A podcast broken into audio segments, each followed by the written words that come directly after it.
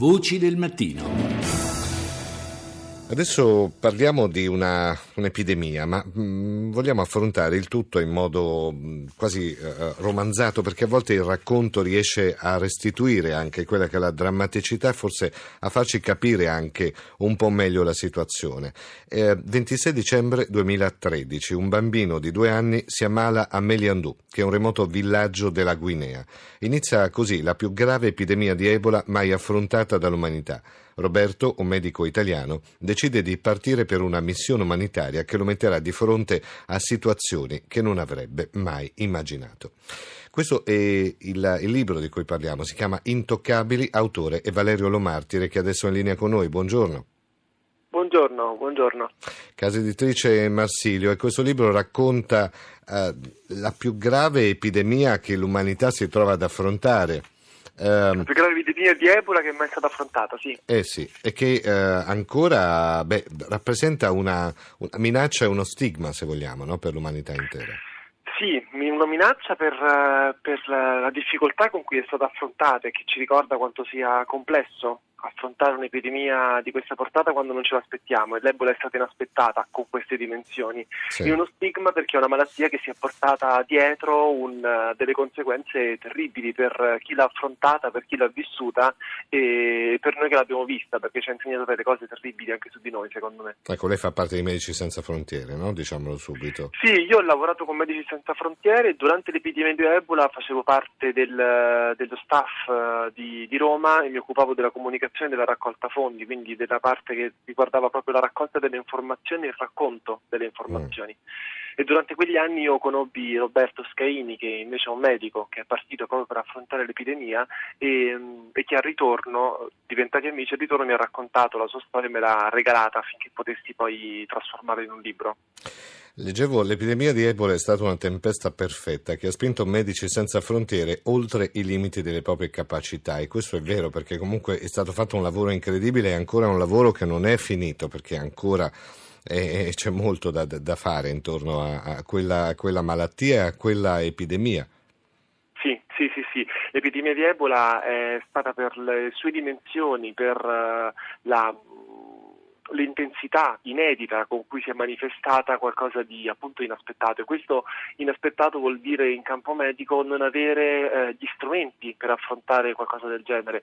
Se consideri che Ebola prima di, di, questa, di questa, epidemia eh, veniva affrontata su una casistica di 8, 10, 15 morti sì. e mh, questo era un numero tradizionale di Ebola era considerato un numero comunque importante. I centri che MSF in, uh, e che in generale le, le, organizzazioni mediche erano use, usa, usavano aprire erano di queste dimensioni. Con questa epidemia siamo arrivati a centri da 130 posti letto, quindi una um, gestione, un uh, dover costruire un impianto uh, sanitario completamente inedito che ci ha spinto, ha spinto Medici Senza Frontiere a dover dare risposte a domande che non si erano mai fatte prima.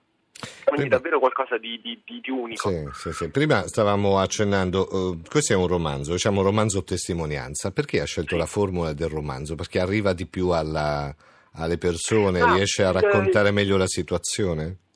Sì, c'è qualcosa di, di, di, complesso nel raccontare un evento del genere perché i numeri sono spaventosi e um, il, il, mio ragionamento è stato questo. Io sono stato sicuramente una persona molto informata, rispetto ad altri magari ho anche un accenno di informazioni in più sì. perché me ne occupavo direttamente perché ero parte di Medici Senza Frontiere in quel periodo. Eppure quando Roberto è tornato e mi ha raccontato la sua storia, io ho visto una parte di, di racconto, di umanità, di, di sentimenti che non mi era mai arrivata. Mi ero fermato un pochino, perché poi è normale che lo facciamo tutti quanti, ai numeri, alle casistiche, alle mappe, alle infografiche di quello che era stata l'epidemia. Però mi mancava l'aspetto più umano, più, più um, empatico di questa storia, delle persone che erano davvero coinvolte lì. E la storia di Roberto invece mi ha messo in contatto con questo pezzo importantissimo che avevo completamente um, dimenticato, comunque mai percepito. E così ho capito che ho deciso, ho pensato che il racconto fosse il modo migliore per far entrare in contatto le persone con quello che era successo. E queste sono anche poi le risposte che mi stanno arrivando adesso dai lettori, le prime risposte. Sì, perché il, ricordiamo il libro è uscito da um, un, mesetto. un, mesetto. circa, quindi comunque sì. ha già avuto una, una certa diffusione e ci sono già le prime, anche prime risposte, giustamente. Esatto, esatto, e queste prime risposte mi dicono questo, mi dicono persone che non avevano nessuna idea e quindi dicono è, mh, ho scoperto qualcosa che non conoscevo, altre che mi dicono ero sicuro di essere informato eppure c'è qualcosa che mi è arrivato e che non avevo mai immaginato. Beh, certo fa riflettere anche e, e riapre mh, anche l'attenzione no? su una, su una inf- infezione, non so come definirla, su una epidemia che sì, eh, forse in alcune parti del mondo si riesce a gestire, ma in altre parti del mondo è devastante e continua ad esserlo, insomma, se ne parla forse anche sì. poco. Se ne parla poco, ma secondo me Ebola apre un, un capitolo in generale sulla gestione sanitaria delle, delle, delle, problematiche del mondo. Cioè, cosa succede quando eh, si, ci si ammala in un altro posto, in un altro luogo del mondo? Quando è che l'attenzione internazionale si mm. affaccia finalmente? Perché Ebola è diventato un caso. Ebola è diventato un caso quando ce la siamo portata a casa, quando mm, abbiamo sì, avuto i primi casi in Europa, in Occidente. E lì è la domanda brutta che dobbiamo fare a noi stessi. Perché non ci siamo siamo interessati prima, perché Medici Senza Frontiere è partita all'inizio dell'epidemia da sola.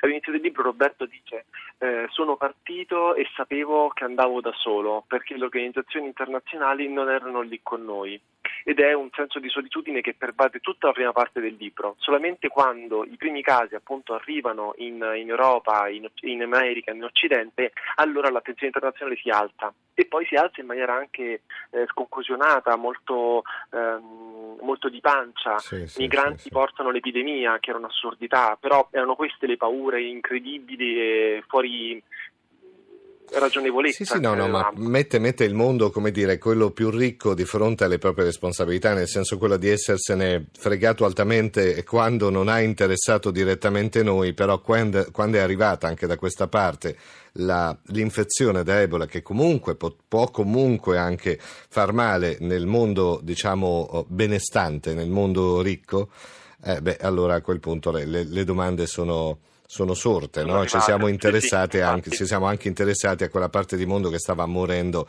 in modo terribile senza che nessuno dicesse nulla a volte. Assolutamente, assolutamente. E allora, questo libro si chiama Intoccabili, autore Valerio Lomartire, eh, la casa editrice La Marsilio, è un libro che fa comunque riflettere e pone davanti a molte domande. Grazie eh, a Valerio Lomartire, buona giornata e buon lavoro.